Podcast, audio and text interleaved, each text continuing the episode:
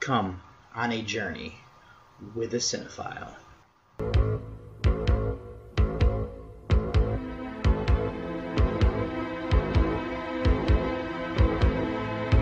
Wake up, sucker. We're thieves and we're bad guys. That's exactly what we are.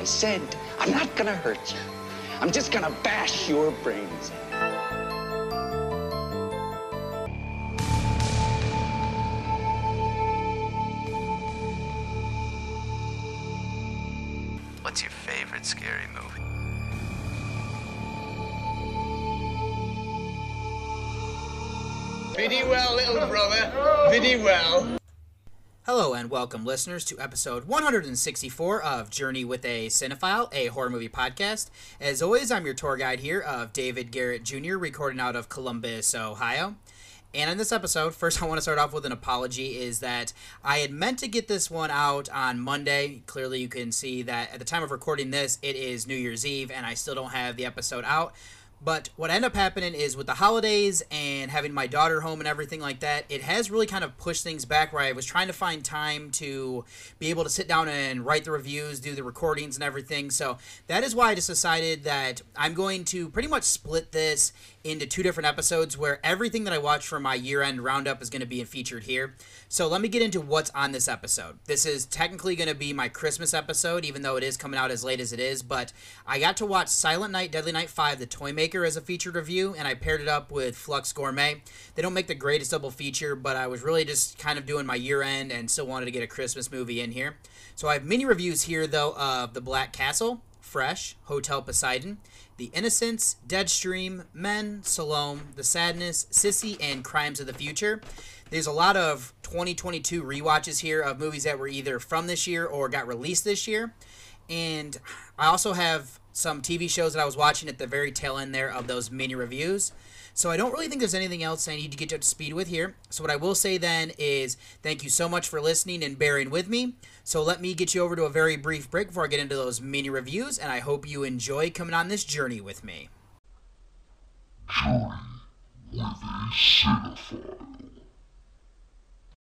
And for my first mini review here is going to be The Black Castle. This is directed by Nathan Juran. This was written by Jerry Sackheim. This stars Richard Greene, Boris Karloff, and Stephen McNally. This is an adventure horror mystery thriller film that is from the United States. This is actually a lesser known Universal classic. This is sitting on a 6.3 on IMDb and a 3.0 on Letterboxd, with the synopsis being Man investigates the disappearance of his two friends who were guests of the sinister Austrian Count. So, this movie that I discovered thanks to Letterboxd. And I was searching for 1952 horror films. What I didn't realize until settling in was that this featured Boris Karloff and Lon Chaney Jr., as well as being a lesser talked about Universal film. This would be one of the last ones to come out from my understanding, and I was quite intrigued to see what we'd be getting here as well, since this is one of those one off ones. And I was kind of shocked that I'd never heard of this actually. What hurts it is that it came out late in their run and doesn't necessarily do anything new.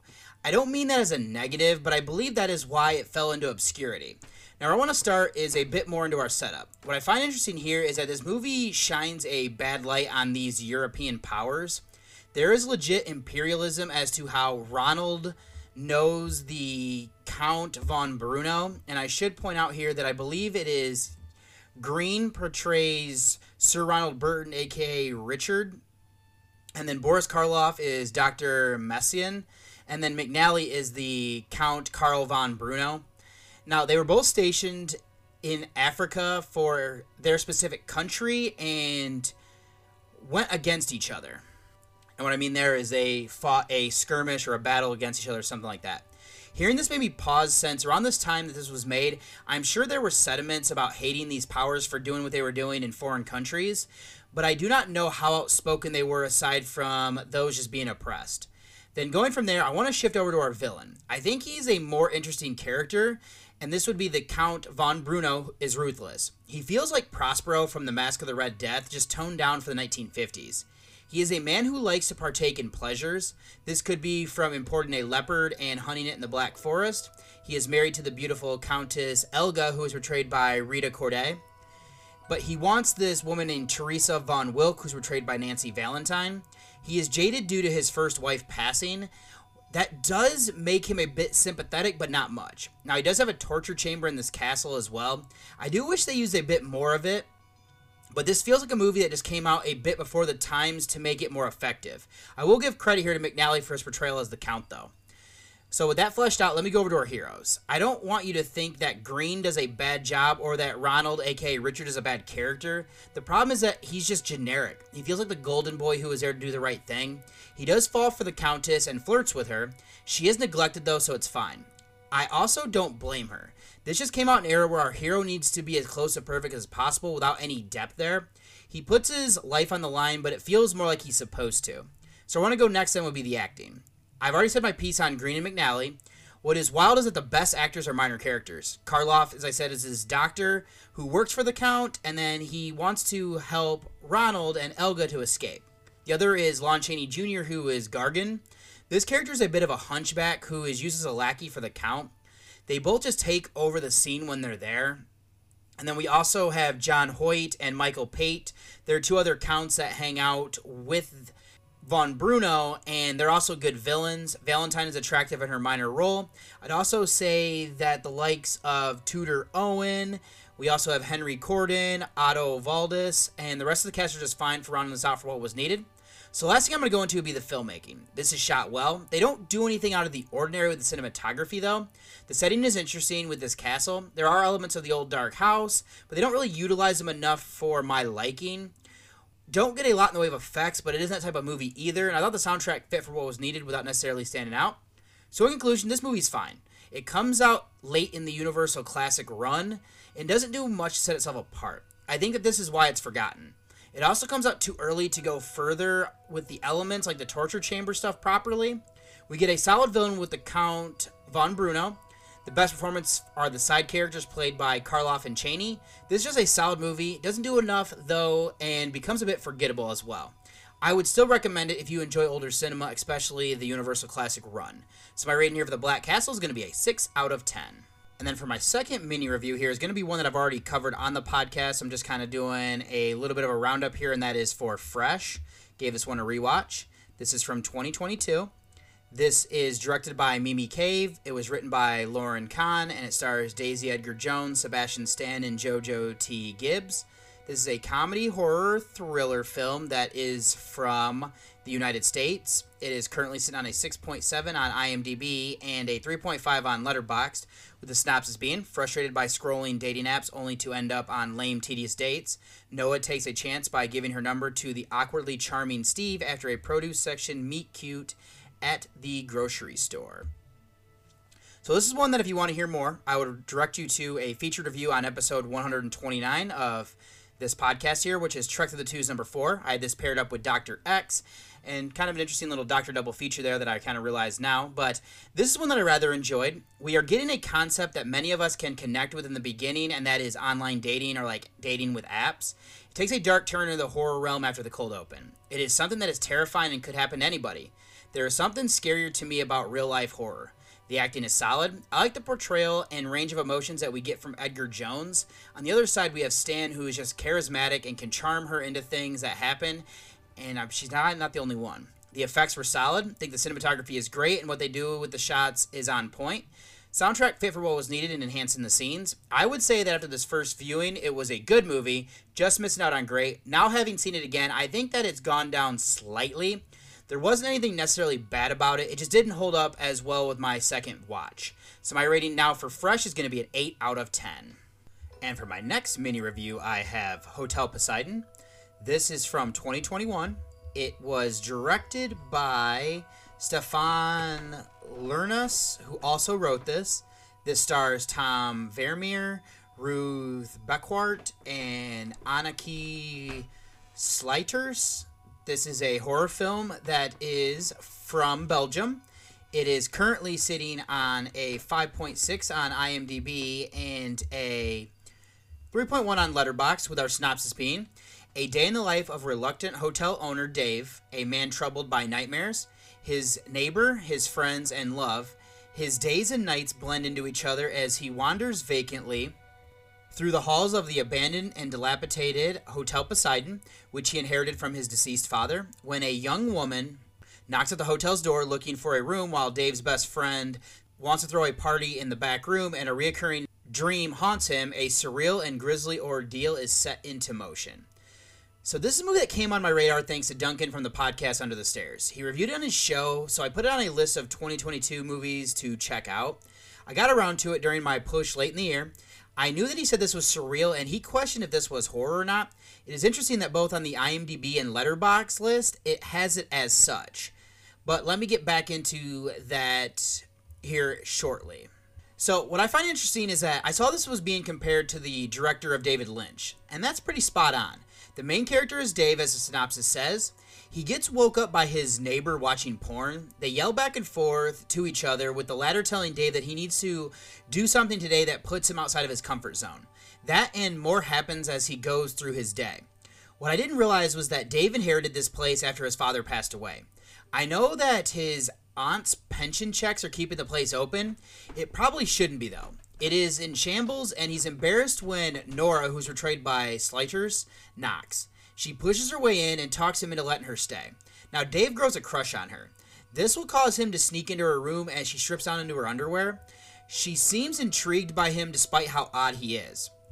So, what I want to bring up here is that it feels like the writer and director is doing his take on a Lynch film. We don't know if what we're seeing is real or what is a dream. Part of what we are getting, our dreams and our nightmares are as well. There are things like Dave being lost in a forest when he finds Nora. The two of them have children together and do what they can to raise them off the land. This turns out to be a dream. There are others, though, that he experiences that are more nightmarish. Now, where I want to shift over to be with the cinematography. The first thing that I noticed was the framing of the shots is great. We set up the state of the hotel by spinning around a room. This ends up being the title card of the movie. Through layers of junk, it spells out the name, and this is like forced perspective stuff. That was creative. Putting myself in the hotel made me anxious. It is in such disarray, and the state of things is just beyond repair. I give credit to the set design. One that stood out was Dave making breakfast. Everything he has is gross and probably expired. It makes for a good scene with what we are getting, and I was impressed with this. Now, something I want to explore is if this is a horror movie or not. There isn't much in the way of story. We're just seeing Dave as he goes through this day. He doesn't seem to know what is going on either. He goes through different set pieces to the next. There are just dreams that you're seeing are reality, and then the place that I've already set up is gross. There isn't anything necessarily horrific outside of that. And I guess part of placeness in the horror realm would be the situations that he gets in. They are uncomfortable. It could also be atmospheric as well. That gives off a creepy vibe, and I would be hard pressed though to truly consider this to be in genre. So all that I have really left to go into before getting to the closing thoughts here would be the acting. It is solid in an odd way. Vermeir plays Dave well. He is aloof and doesn't necessarily know what he's, you know, what's kind of going on around him. It is interesting since he is our lead and we follow him. We are as lost as he is, which works. Makes for a dynamic that I enjoyed. Sluiters is attractive as Nora. We get to see her nude if memory serves, which, if you're looking for that, that's pretty solid. I thought that she plays a character who fits in this world and doesn't find it weird. That makes it more surreal. Other than that, the rest of the cast of characters, you know, play interesting type roles. I think that adds to the atmosphere as well. So there isn't much more I can delve into, so I will say in conclusion is I enjoyed this. I think it's a well-made movie. This is more of an experience than a coherent story to follow. Dave goes through a day that is surreal and dreamlike. At times you could say that it's a nightmare. The cast around him helps for sure. We get some great cinematography which helps. The state of the place made me uncomfortable in the best way possible. I can't fully call this horror, even though that's how it's listed. Won't be for everybody, but if you like art house films, I think you can appreciate how this is made. It is lacking for me to fully get invested, though. So my rating for Hotel Poseidon is going to be a 7 out of 10. Then up next is going to be one that's going to be another shorter review, and that's going to be The Innocents. This is from 2021 and goes by the original title of D. Uskalij. This is directed by Eskil Vogt, who also wrote this. It stars Rakel Lenora Fløttum, Alva Brynsmo Ramstad, and Sam Ashraf. This is a drama, fantasy, horror, mystery thriller that is a co production between Norway, Sweden, Denmark, Finland, France, and United Kingdom. It is currently sitting on a 7.0 on IMDb and a 3.6 on Letterboxd, with the synopsis being During the bright Nordic summer, a group of children reveal their dark and mysterious powers when the adults aren't looking. In this original and gripping supernatural thriller, playtime takes a dangerous turn. So, this is one that if you want to hear a bit more, I'm going to direct you over to episode 133. This was a feature review, and it was paired up with The Death Kiss, and this was Trek to the Two's number 7. But this is a movie that I thought looked good. I was leery about it though coming in. I'm glad that I watched it though. We have a group of children that are different while also having things in common. I'd say the acting from them is good. The rest of the cast is solid in support. We don't get a lot in the way of effects, which you would actually expect, but what we do are solid. I had no issues there. Other than that, I would say the rest of the filmmaking aspects are well done, especially the cinematography. I think this is an above average movie that is just below being good. Now, having revisited, that has come up slightly for me. I now think this is a good movie. So, my rating here for The Innocents from 2021 has come up as I am now at an 8 out of 10 here. Then, my next mini review for you is going to be Deadstream. This is from 2022. This is written and directed by Joseph Winter and Vanessa Winter. Now, Joseph also stars in this with Melanie Stone and Jason K. Wixom. This is a comedy horror film that is from the United States and United Kingdom as a co-production. This is sitting on a 6.5 on IMDb and a 3.4 on Letterboxd, with the synopsis being: A disgraced internet personality attempts to win back his followers by live streaming one night alone in a haunted house, but when he accidentally upsets a vengeful spirit, his big comeback event becomes a real time fight for his life. So this one I was intrigued to check out, as I had heard positive things about it through podcasts. It came around the same time that VHS 94 was released. It seemed like most had watched both, preferred this one. That made it go on a list of movies to check out, and I'm you know kind of doing some last minute watches for my year end list here. So, just so you know, this is a found footage movie, and it works in that confines. My issue tends to be is why are they still filming when things get weird? Now, we have Sean, who's portrayed by Winter, and I think he needs this. He is a millennial that bases life around his career, so if it fails, he has nothing. Going along with this idea, the cameras are attached to him. He cannot just put them down, so it makes it more believable for me. And he also has set up some like security ones that are attached to the walls and whatnot. So this one had me on board from the beginning. Now, with that established, I want to go over to our story. I give credit here as well since this is simple. We get the setup that Sean is a vlogger. He was successful and then ran into a wall with the content he was putting out. He is now trying to get back there. He decides that to go to a haunted house and film what happens. To make things more exciting, he takes items that he thinks will upset ghosts or rile them up at the least. This includes like doing a seance, having a Ouija board, and bringing holy water. This isn't doing anything new. We've seen things like this in the past. Regardless, I think that this works, and I'll get to why here, which is the acting. Sean is a guy that in real life would annoy me how Winter plays it is great. There is something that he just needs, you know, makes me like him as he just needs to succeed, but he has odd charisma about him and is also anxious. He needs to succeed, and so he's torn between surviving and continuing what he's doing. I feel for the guy while also thinking that he's an idiot. It is sad to see people watching him mock what he's doing, as putting yourself out there is something that doesn't always feel good when you fail, but I mean, I give credit to anybody that does, and I want to give credit to his performance for all this. Then shifting back to the story, this is smarter than I gave credit to originally. I don't want to spoil this since I think this should be seen, but Joseph and Vanessa Winter did something interesting with the story. They've correlated what Sean is doing with this entity from the past. We have a curse that is spread, which is what Mildred is trying to do here. This reminds me of the Exorcist movies that I enjoy quite a bit. I just found the idea of being famous and what the lengths of people will go to obtain it. There's a variation here that is done with our hero and villain that I found creative. And I think the last things to go into would be the filmmaking. I've already said that the found footage angle worked. Sean sets up security cameras throughout the place. He also will mount it on the walls, I was saying. There's this setup that he always has a camera in his face, and that works, and one where you can kind of see in front of him. The effects we get are solid. There is CGI from what I'm guessing, but I had no issues there. We also have a solid enough soundtrack, which I don't normally like in my found footage one, but it's funny because Sean has a pre made playlist and uses it at different times. That adds to the realism that we need to go along with the diegetic sound. So, in conclusion, it's a solid film that I'm glad that I saw while making my end of year list. We have a simple enough story that works. The lore they incorporated also was solid. I didn't even include that the use of videos to fill in backstory and to kind of prevent doing some filler stuff with Sean watching things being sent to him to survive. Joseph Winter was good as our lead. I thought the acting around him was solid. The found footage take adds something for me, and this is just a well made movie. This won't be for everybody, but if you like the premise, I'd say to give this one a go for sure. So my rating for Deadstream is a 7.5 out of 10. And then I have another short review for you. It's going to be Men. This is from here in 2022. This is written and directed by Alex Garland. This stars Jessie Buckley, Rory Kinnear, and Paapa Essiedu.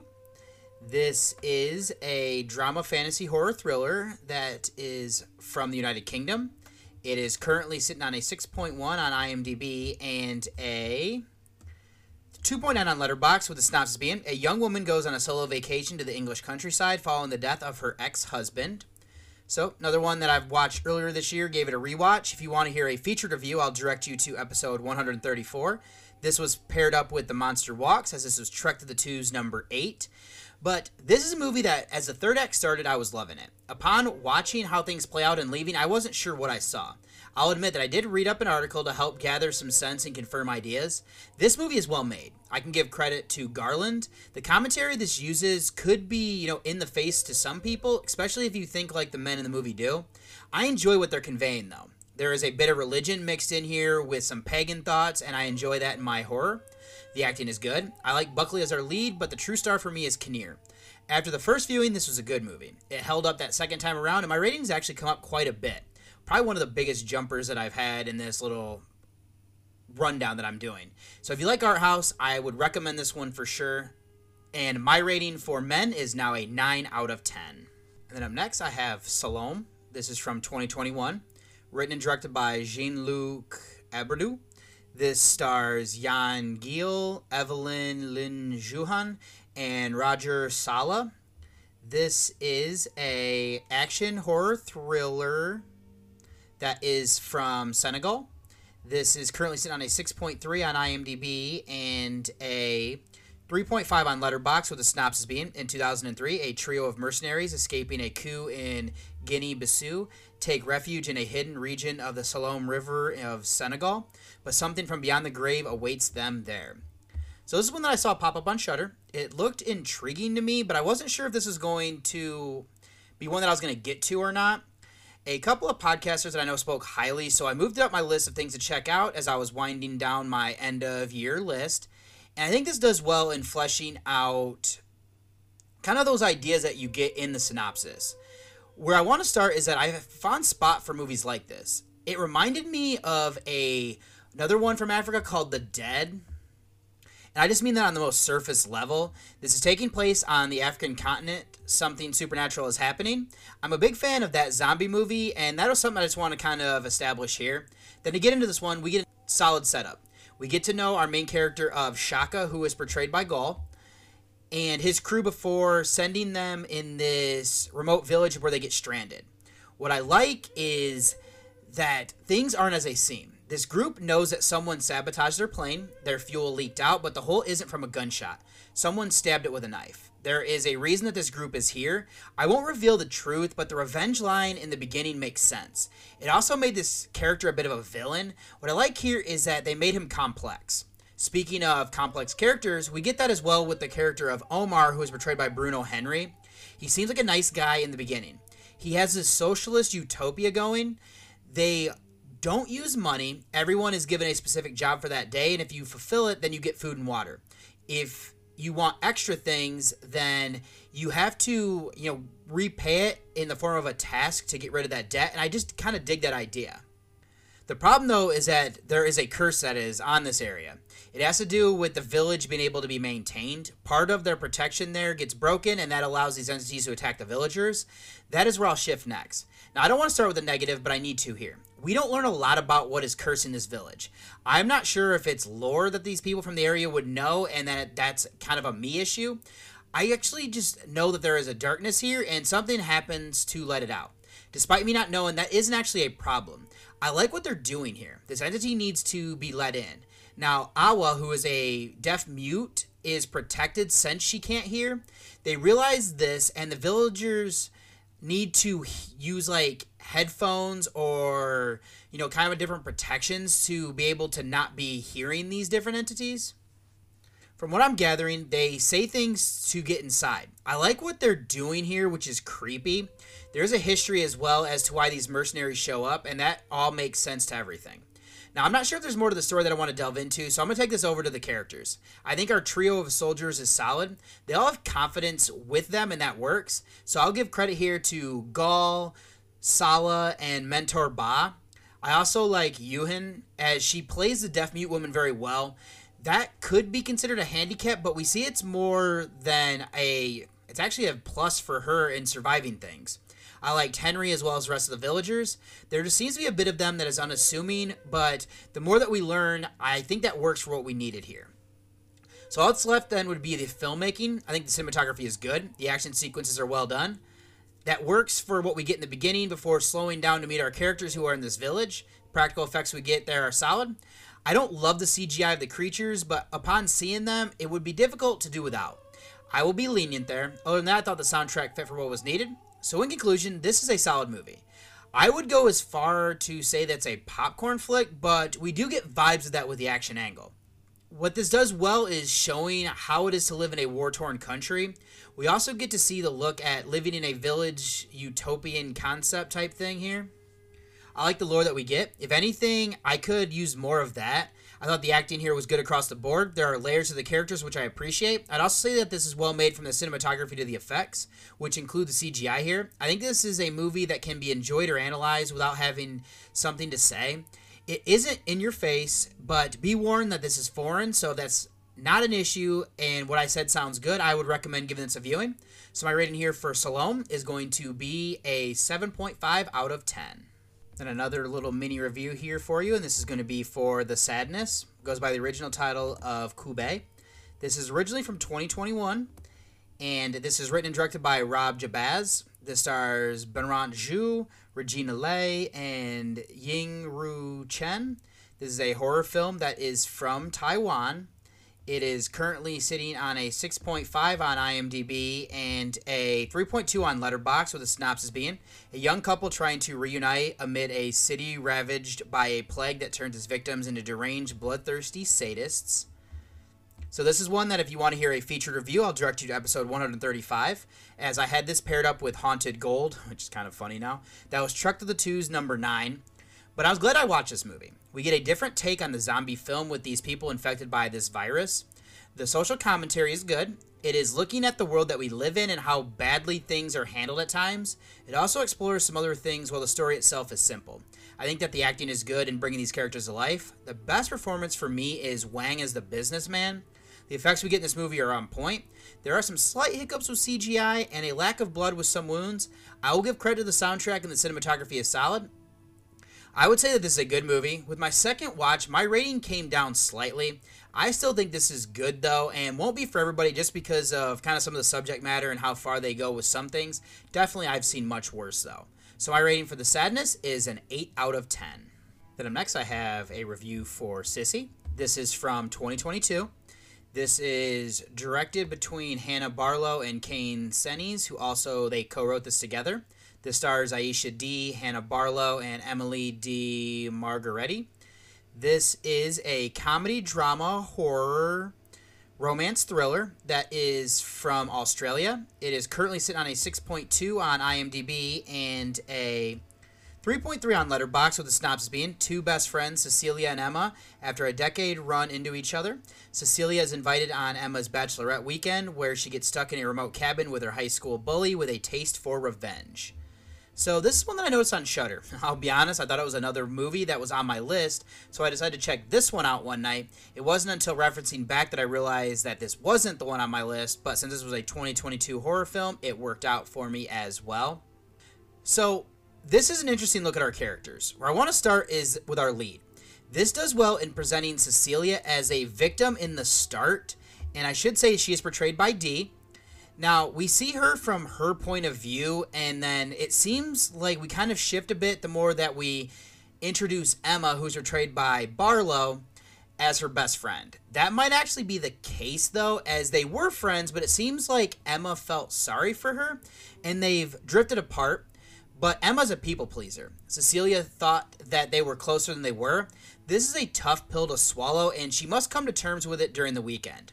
To delve a bit more into the psyche of Cecilia, she is on shaky ground. She exudes confidence without actually having it. She needs social media to reinforce it, and it makes her feel better. When she feels down, that's where she escapes to. There is an uncomfortable scene where she's called out by Alex, who's portrayed by De Margheriti. That's the bully. Now, there's also Jamie, who is Daniel Monks, and then Tracy, who is Yerin Ha. And then Emma's fiance is Fran, portrayed by Lucy Barrett. They all point out that what she's doing is a fraud everybody but Emma and Fran. Cecilia comes back that she has a disclaimer. This group seems like social justice warriors to the extreme. I'm all for doing the right thing and holding people accountable, but there are bigger things to be concerned with than what we get here. It is interesting that Fran is actually going for her doctorate to be a psychologist, so that makes it awkward when Cecilia has no formal training but has such a following.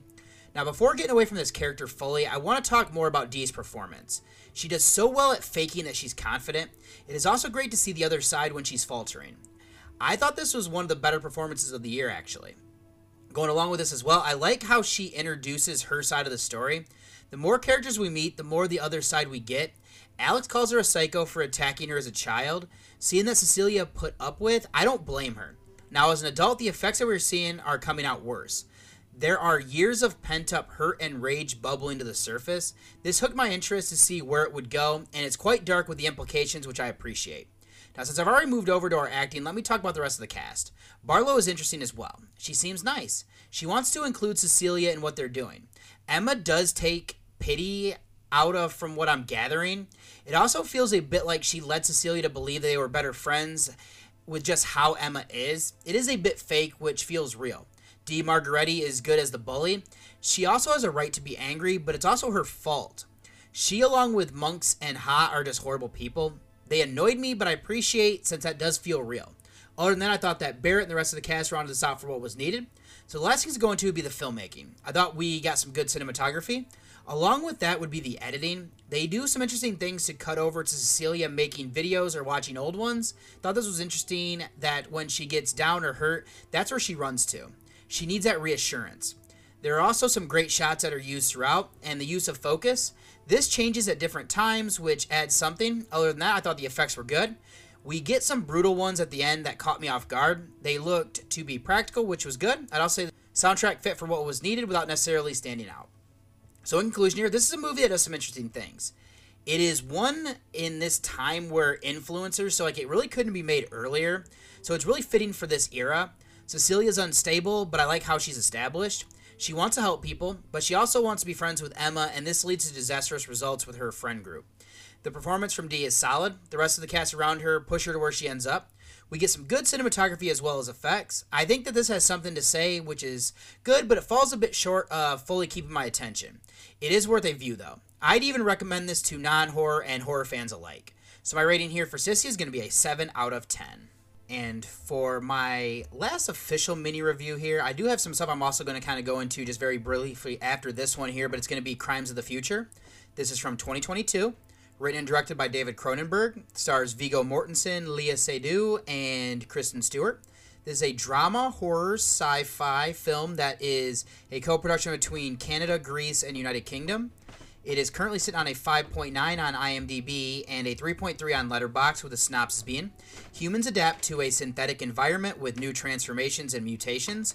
With his partner, Caprice, Saul Tenser, celebrity performance artist, publicly showcases the metamorphosis of his organs in an avant garde performances. So this is a movie here that I did a featured review on episode 136, which was paired with Behind the Mask. This was Trek the Two's number 10. But this is one I tried to temper my expectations for. I was excited to see Cronenberg return into horror. This one did leave me wondering what I saw, but as I've reflected, it stuck with me. We were getting good commentary with the, you know, about the environment and human evolution, and I mean pollution with the environment. It also has our writer director exploring fetishes as well. I think that the acting is good across the board. The effects are as well, both practical and CGI. This is a well made film with the cinematography to the soundtrack. What I have issues with is that it's slow and meanders. So I did have my issues with the pacing. After my first viewing, I thought this was a good movie that was bordered on great. Now with a second watch, I've come down with my score. It just didn't hold up with me as well, but I still recommend at least giving it a watch. So this one's probably my biggest one that has fallen as Crimes of the Future is now sitting at a 7.5 out of 10 for me. And Jamie and I over this last week, I have already kind of said stuff with the holidays is really kind of pushed some of the stuff back and made it tough to review and then record, but whatnot. But we did watch the first season of Wednesday. We really enjoyed that one. Jenna Ortega did a great job there. Kind of a fun little gateway horror show, I would say, as we have different monsters, which I wasn't necessarily expecting that. As you get things like. Now, they're not mermaids. I guess sirens is what they are. You also get some werewolves in there. I think there might even be some vampires, and there's gorgons and there's even a little bit of Jekyll and Hyde. Really kind of a fun show, and I like what they do with the family and where they go with that. Now, we also started watching Lost again as we are working our way through the second season. So, we've been watching a lot of television shows. I've also been delving a bit more into the Marvel and whatnot. So, that's also what we've been doing and what has been taking a bit of our time. Also, I've kind of already said this in the opening as well, as Mackenzie also kind of takes a lot of my time as well. So that's all I'm going to do here for mini reviews. So let me get you over to the trailer of my first featured review. Welcome to the shop of Joe Petto. Here, you'll find the most amazing gadgets on Earth. Each toy is unique. What a terrible accident. Sarah, you think this is an accident? Look. Each specially designed by the craftsman himself. Fuck, where, where did all these toys come from? What? Sarah, what do you know about that old guy from the toy store? I wonder if I told you he was arrested for maiming some kids several years ago. What reason could he have to hurt innocent children? Joe Petto always wanted a real boy. Where's Derek? He took him. Oh, Who took him? Where? Who? The man from the toy store. But he'll have to make what he can get.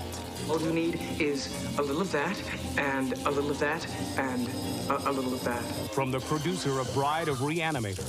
I want my boy! What have you done with him? I'm your son now, not him.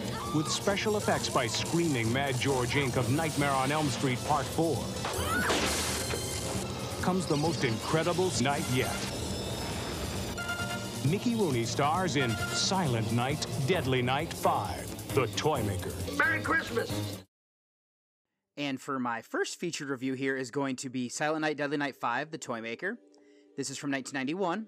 This was directed by Martin Kitrosser, and then he also co wrote this with Brian Yuzna. This stars William Thorne, Jay Higginson, and Van Quattro, while also having Tracy Fraim, Neith Hunter, Conan Yuzna, Mickey Rooney, Brian Bremer, Jerry Black, Clint Howard, Thornton Simmons, Catherine Schreiber, Zoe Yuzna, Jennifer Pushek, Billy Oscar, Kathy Yuzna, Gary Schmoller, and Amy L. Taylor. This is a horror sci fi film that is from the United States. It is currently sitting on a 4.5 on IMDb and a 2.6 on Letterboxd, with the synopsis being an elderly toy maker and his son make killer toys designed to kill their customers, children. So this is an odd film that is much like the one earlier. This is another installment to the franchise that doesn't have anything to do with the movie previous. I remember seeing the title of this and hearing about it on podcasts, and I'll be honest, the fourth movie was solid enough, so I was wondering what we would get with this one here. So before I jump into the movie itself, let me do some feature notes here, and I'll start with our director of Kitrosser. He has helmed four movies. In horror, there are three. This was his first one, followed by Daddy's Girl and The Fiance. I have not heard of these latter two, though. Now, he also co wrote this, and as a writer, he has six. There are three in horror. His first was Friday the 13th, Part 3, and then Friday the 13th, Part 5, A New Beginning, before writing this. Then Yuzna co-wrote this one with him, and he has six in this role as well. Out of horror, he did Honey, I Shrunk the Kids, which I love. And uh, in genre, he did Bride of Reanimator, Silent Night, Deadly Night 4, Initiation, ahead of this one here. Now, he did Necronomicon and Takut, Faces of Fear. Now, I've not heard of this last one, and Necronomicon is one that is on my list of things to check out. Then to our cast, I'll first start with Thorne. I've seen all three of his movies. Out of horror, he did Bill and Ted's Bogus Adventure, and he was also in Dynamic Toys.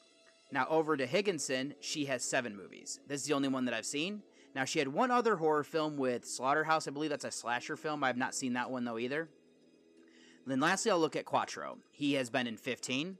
I've seen him in things like Fight Club. Now, in horror, I've seen End of Days and this. Now, he's also in something called Agnes, and then 13 tracks to Frighten Agatha Black. And I've not heard of these last two, as I believe that last one there is actually slated to get released this year.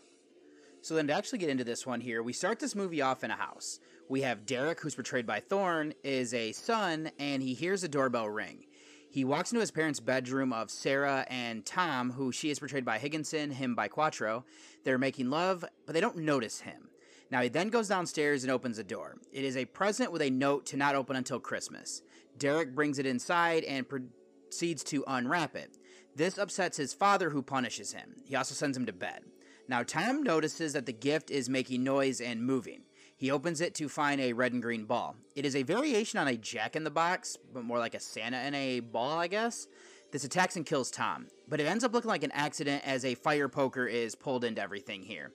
Now, Sarah is noticeably distraught. Derek, too. The latter won't even speak. She tries to get him to and, you know, do what she can to break his shock, including taking him to a local toy store.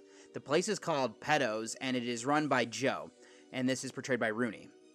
He works there with his odd son of Pino, portrayed by Bremer. Now, Joe is determined to find a toy that Derek will like. While they're looking, Noah Adams, who's portrayed by Fraim, sneaks in. Now, he has a newspaper clipping about what happened to Tom, and he's interested in this family. It is then to the point where he's almost a stalker.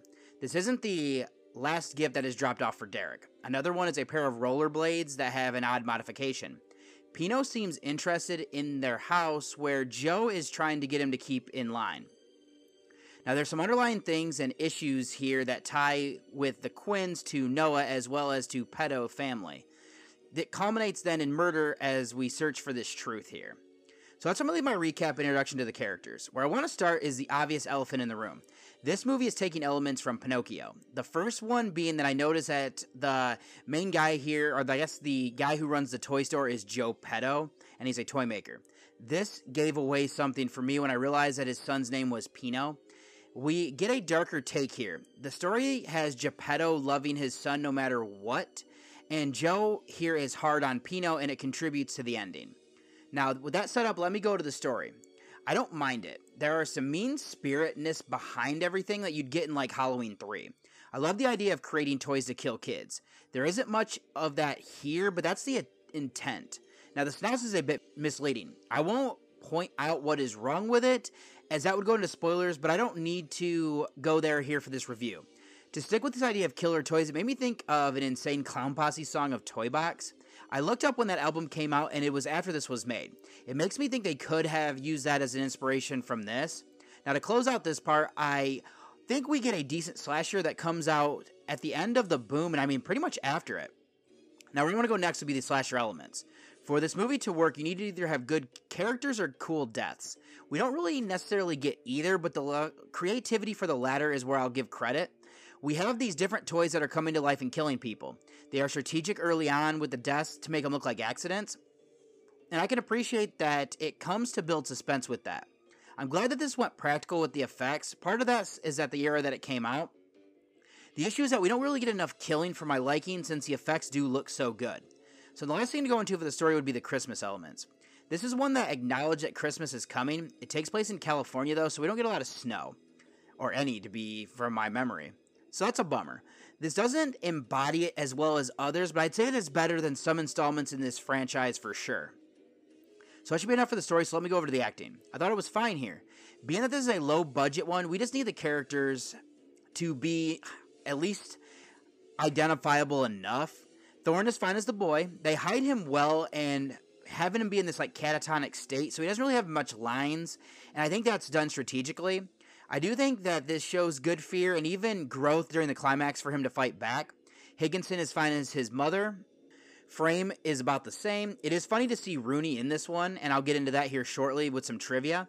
But him and Bremer are solid. We also get a cameo from Clint Howard reprising his role that was once again of Ricky.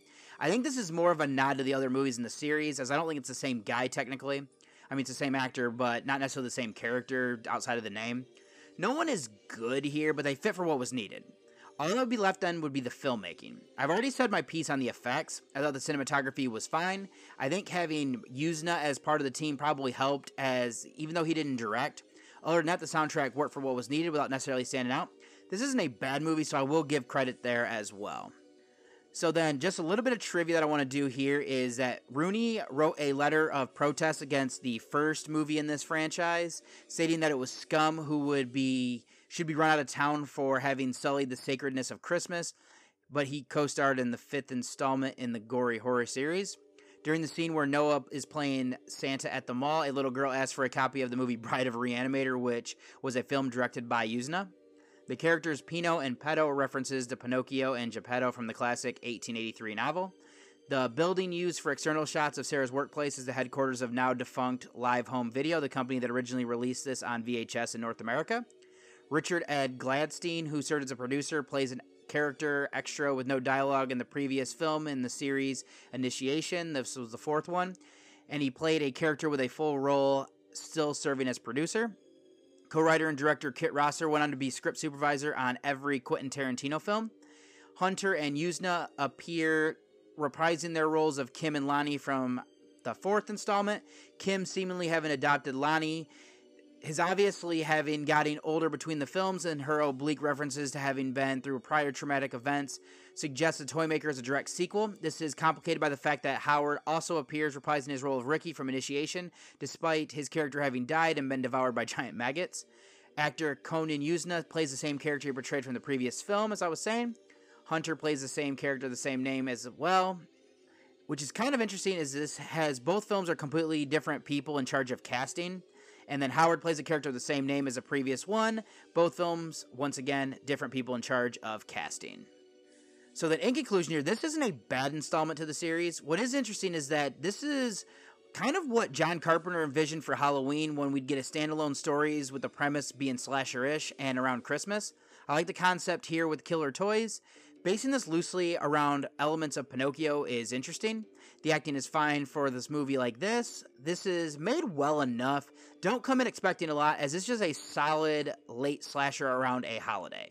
So my rating here for Silent Night, Deadly Night 5, The Toymaker, is going to be a 6 out of 10.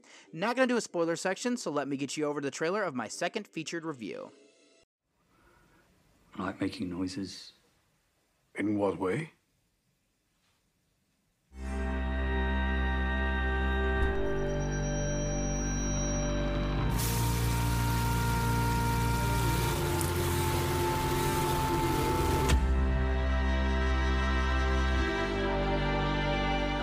Promising first concert. A Wonderful. Thanks.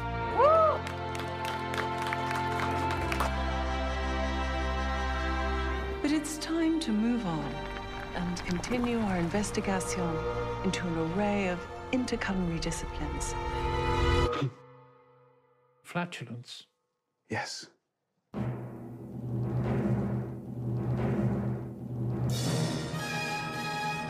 And deep breath. Am I going to die? Name me a living thing that isn't. What is he doing in there? A thousand hands applaud to Elle's the boss. She says what she likes, what she doesn't like. I could replace them and nothing would change. I stop and smile. We're all harboring something that needed purging. I leave the stage. We all kind of hate each other anyway. Somehow backstage, I'm lonely. Backstage, I cry. How much of you is in this? Everything. And with that, the need to go further into oblivion.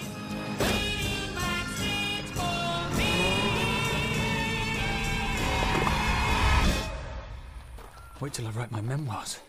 You write those memoirs. I will.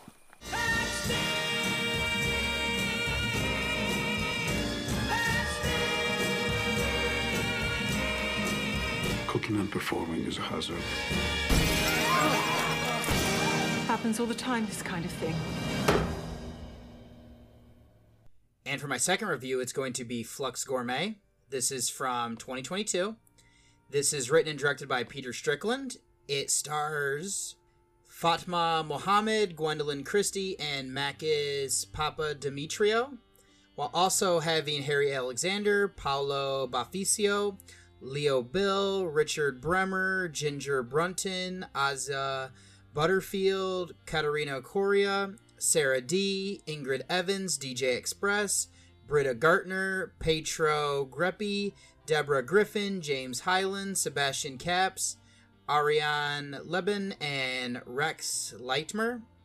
This is a comedy drama horror film that is from a co production of the United Kingdom, Hungary, and United States. It is currently sitting on a 6.0 on IMDb and a 3.3 on Letterboxd, with the synopsis being set in an institute devoted to culinary and elementary performances, a collective finds themselves embroiled in power struggles, artistic vendettas, and gastrointestinal disorders. This is an odd movie that I knew that even before seeing it. I saw the trailer at the Gateway Film Center, and I'll be honest though, I didn't know if this was going to be horror or not. This came to Shudder. I heard Duncan from the podcast Under the Stairs bring it up, and when I was searching for 2022 releases, I saw this was listed on the IMDb and Letterboxd pages as in genre. Since what I've seen from Peter Strickland I've liked, I figured I should just go ahead and check this one out as well, which is, of course, why it's here as a featured review. So I'm going to start out with Strickland. He has been in charge of 22 works, I've seen five. Out of genre, I've seen Katalin Varga. In horror, he has done four, which I have now seen all of them. He has done In Fabric, Berberian Sound Studio, and a short in The Field Guide of Evil. As a writer, he's done 11 projects. I've seen four. They're all the same movies, minus his short. He did not write that one. Moving then over to our actors, I'll start with Mohamed. She has been in eight films. I've seen five. She likes to work with this writer and director, as all of her works that I've seen are the same one that Strickland's directing as well. Then to her co star of Christie. She has 21 projects. I've seen five. Two of them are Star Wars with Force Awakens and The Last Jedi. She was also in The Hunger Games Mockingjay Part 2. In genre, she worked with Strickland in In Fabric ahead of being in this one here. And last I'm going to look at would be Papadimitriou. He has 32 credits. This is the first that I've seen. His first was from 2009 with Evil in the Time of Heroes. Looks like this movie features Billy Zane, and I had not heard of it as well. So, there is something I want to bring up again with how different this is. If the synopsis didn't confirm that, let me just say that once more. This takes place in an odd institute. Each year they give out a grant to help foster a performing art collective. Now we have LDL, who is Mohamed, is the leader of this one. They both acknowledge and ag- annoyed by her counterparts of Lamina Propria, who is portrayed by Labed, and then we have Ruben, portrayed by Butterfield, and that's Billy Rubin. The Institute is run by Jan Stevens, who's portrayed by Christie. Now, there's also a doctor who helps her by the name of Glock, portrayed by Bremmer. And then we have Jan also hires Stones, who is Papadimitriou, who is a writer. He interviews the collective and writes down his thoughts. Now, to give a bit more details and flesh out the synopsis, Elle is the leader, but she won't listen to her counterparts. It is interesting since Lamina and Billy create all the sounds for the show. Elle is there more for creative and creation of their performances. She feels that she is the most important, though. This causes her to clash with them as well as Jan when she has feedback for ways to improve. It is from the rift that Jan uses things she's learned to seduce Billy and plant seeds of doubts to break up the group. Elle was in a relationship with both members. Those feelings cause her to be vindictive. Now, there's other issues here. Stones has a stomach issue that lands him in the bathroom for long stretches of the night. He has horrible smelling burps and flatulence. They smell which draws the air of those around him. He is pessimistic person, so he doesn't help with thinking the worst. The last thing I'll bring up is there's this terroristic group who wasn't selected for the grant. They attack the institute every chance they get. So I think that should be enough where I'm going to leave my recap. This is a hard movie to talk about, so there's that. I'd also say that if you're interested in getting to Strickland's films, this wouldn't be one to start with. To finish out this opening thought, this is an art house one. I'm not entirely sure if this is horror or not. That isn't to say I didn't enjoy the wild ride that we get here. Where I want to start would be what this movie is trying to say. I'll be honest, I'm not completely sure. I think it's interesting to have this take place in an institute where we have these people who are trying to be like the Sonic caterers. I had no idea that Strickland was actually in this group. From what I can tell, they make food and record the sounds. Elle's group is inspired by them and wants to do this. What is intriguing about them is that Elle has no talent, but bosses around everyone else who does. The real talent is Billy and Lamina. Jan wants to help them, especially since that is the purpose of this residency. Elle doesn't want her help and feels threatened. This causes Jan to end up breaking them up and to get back at her. It is quite petty to be honest. Then going along with this story, we have this one involving Stones. He has low self-esteem and that isn't helped by Dr. Glock. His bedside manner leaves something to be desired. The combination of the two don't mix well. Stones is convinced that he's going to die. Glock doesn't do anything to put those fears at ease. The issues that Stones has, though, is terrifying. When your doctor doesn't do anything to put them at ease, so like it just makes him much more worried and just keeps dwelling on everything. Elle does take advantage and incorporate Stones into her later performances. With all that fleshed out, is this horror? I don't necessarily believe it is. There is a feeling of dread that comes with Stones and his plight. There is tension that builds from our group with Jan. Elle won't listen to the point where she descends into a sort of madness. Billy has deep seated issues from his childhood about an older woman and eggs. Lamina doesn't seem to fully know her place around her either. Again, none of this is in horror, so my closing thing here would be that there's this feeling of dread and there's a surreal atmosphere, and that's about it. That's not to say this isn't a good movie, though. I want to go over to the acting. This is great across the board here. Mohamed works so well as Elle. There are moments where I felt bad for her, but the more that we get to know her, the worse she truly is. Christie is wonderful as her counterpart. I think she is truly just wants to help this collective, but she is pushed to the edge. Butterfield and Labed are solid as the other members there. I also liked Papadimitriou and Bremmer. Everyone is just good with their acting, and I'm just kind of impressed there. And the last thing I want to go into before doing some trivia would be the filmmaking. If I haven't conveyed it enough, Strickland is an excellent filmmaker. There is such odd atmosphere here. We can take such quirky characters and put them in a surreal setting. It just works. Cinematography here is great. There isn't a whole lot in the way of effects, but it also doesn't necessarily need them.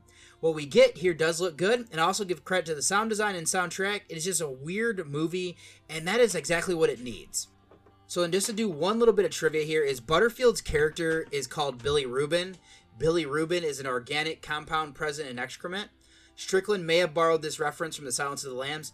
I can also say, as having a baby who is just in the NICU, this is something that they give blue light treatment to to help lower because it can cause problems.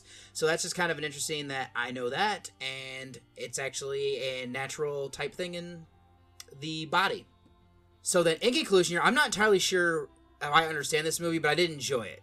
We get a surreal setting and atmosphere. The acting is on point with bringing these quirky characters to life. I also think this is a well made movie overall. I don't think this is a horror movie. It is an art house film, and I went along with the ride there. This is one that I can't recommend to everybody, but there is a specific group that I think will enjoy this movie for sure, and I think you should see this if you're in that subsection. So my rating here for Flux Gourmet is going to be a 7.5 out of 10. Not going to do a spoiler section, as I don't really know what I would go into there. So what I'm going to go ahead and do is get you over to one last break before I close out this show. Journey with a Cinephile.